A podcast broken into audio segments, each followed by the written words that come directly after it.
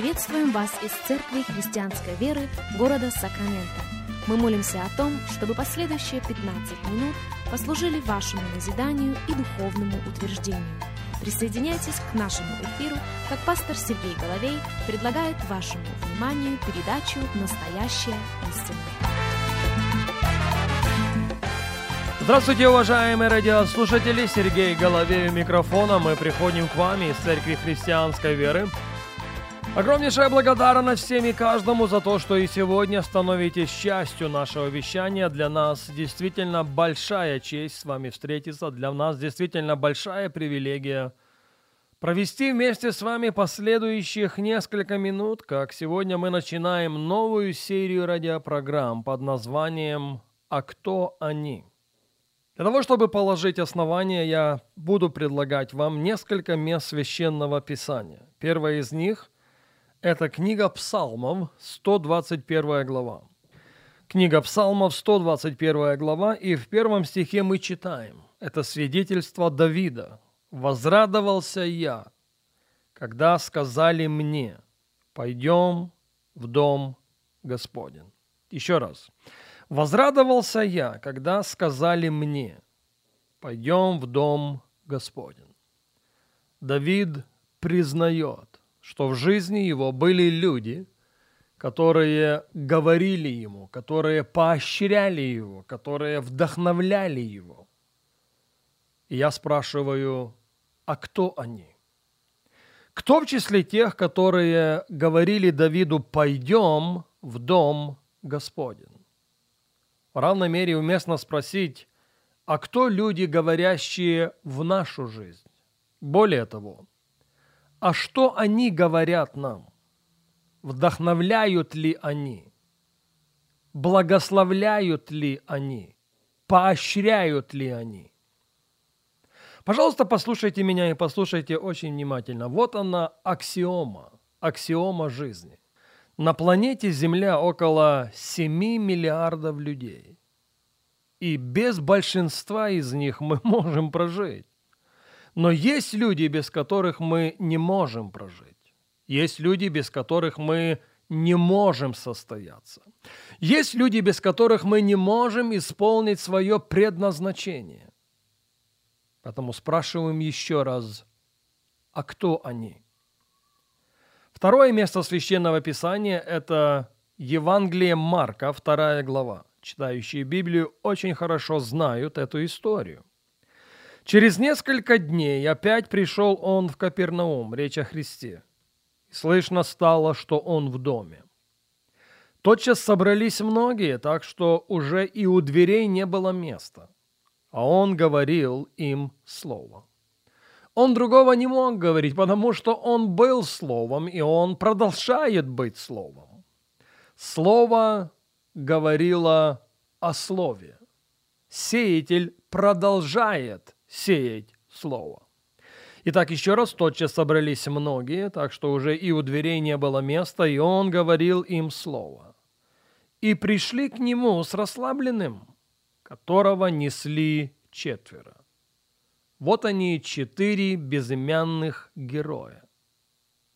И не имея возможности приблизиться к нему за многолюдством, раскрыли кровлю дома, где он находился, и, прокопав ее, спустили постель, на которой лежал расслабленный. Иисус, видя веру их, веру вот этих четырех, вера, которая спровоцировала их принести своего друга, своего близкого к ногам Иисуса, вера, которая спровоцировала их разобрать кровлю дома, мы знаем из этого текста священного писания, что их было четверо, имен не знаем, возраста не знаем, их прошлого мы не знаем. Но вот что мы знаем, эти четверо сыграли очень важную, я бы сказал, ключевую роль в жизни этого расслабленного. Он пережил свое чудо не только исцеления, он пережил свое чудо спасения. Поэтому спрашиваю еще раз, а кто они? В случае расслабленного, кто они эти четверо?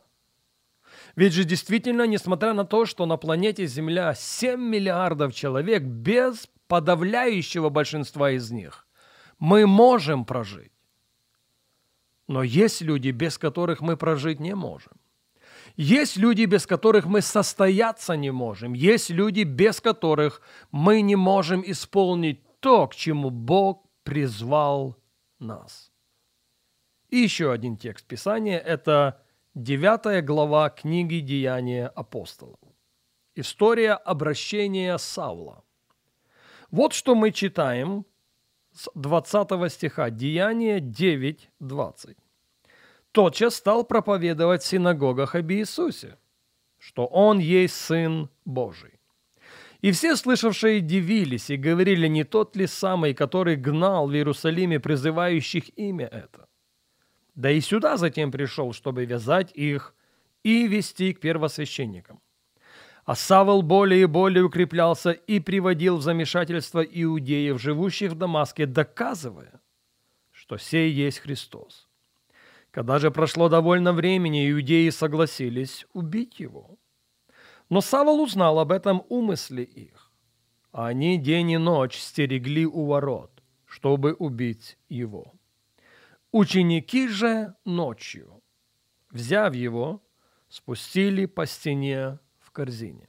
Слышите? 25 стих, Деяние 9, 25. Ученики же ночью, множественное число, значит больше, чем один. Было их двое или трое или четверо, в этом случае не важно. Но они, опять-таки, безымянные герои, сыграли важную, если не ключевую роль жизни человека, который оставил для нас величайшее духовное наследие, которому принадлежит авторство двум третьим Нового Завета. Кто они? Кто те люди, которые сделали то, что они сделали? Кто те люди, которые помогли Савлу в тот момент, когда он в них очень сильно нуждался? Ведь же действительно, возвращаясь к аксиоме жизни на планете Земля, несмотря на то, что на ней так много людей, без большинства из них мы можем прожить. Но есть люди, без которых мы прожить не можем. Есть люди, без которых мы состояться не можем. Есть люди, без которых мы не сможем исполнить то, к чему Бог призывает каждого из нас. Поэтому я спрашиваю еще раз, а кто они? А кто они в нашей команде? Кто они? И есть ли те, которые поддерживают, которые поощряют, которые вдохновляют, которые благословляют? Есть ли те, которые играют очень важную роль в нашем духовном становлении? Как уже замечено было и замечено было неоднократно – кто они, без которых мы не можем прожить? Кто они, без которых мы не можем состояться? Кто они, без которых мы не можем послужить Божьим целям и Божьему предназначению, как индивидуально, так и корпоративно? Эта серия радиопрограмм на этой неделе будет сводиться к тому, чтобы поощрить каждого и каждого из нас к тому, чтобы у нас, у каждого была своя команда. Я называю ее образно «команда они». И повторюсь далеко не первый раз, очень важные, ключевые люди, которые играют серьезную роль в нашей жизни, которые помогают нам состояться, которые помогают нам исполнить Божью волю в нашей жизни.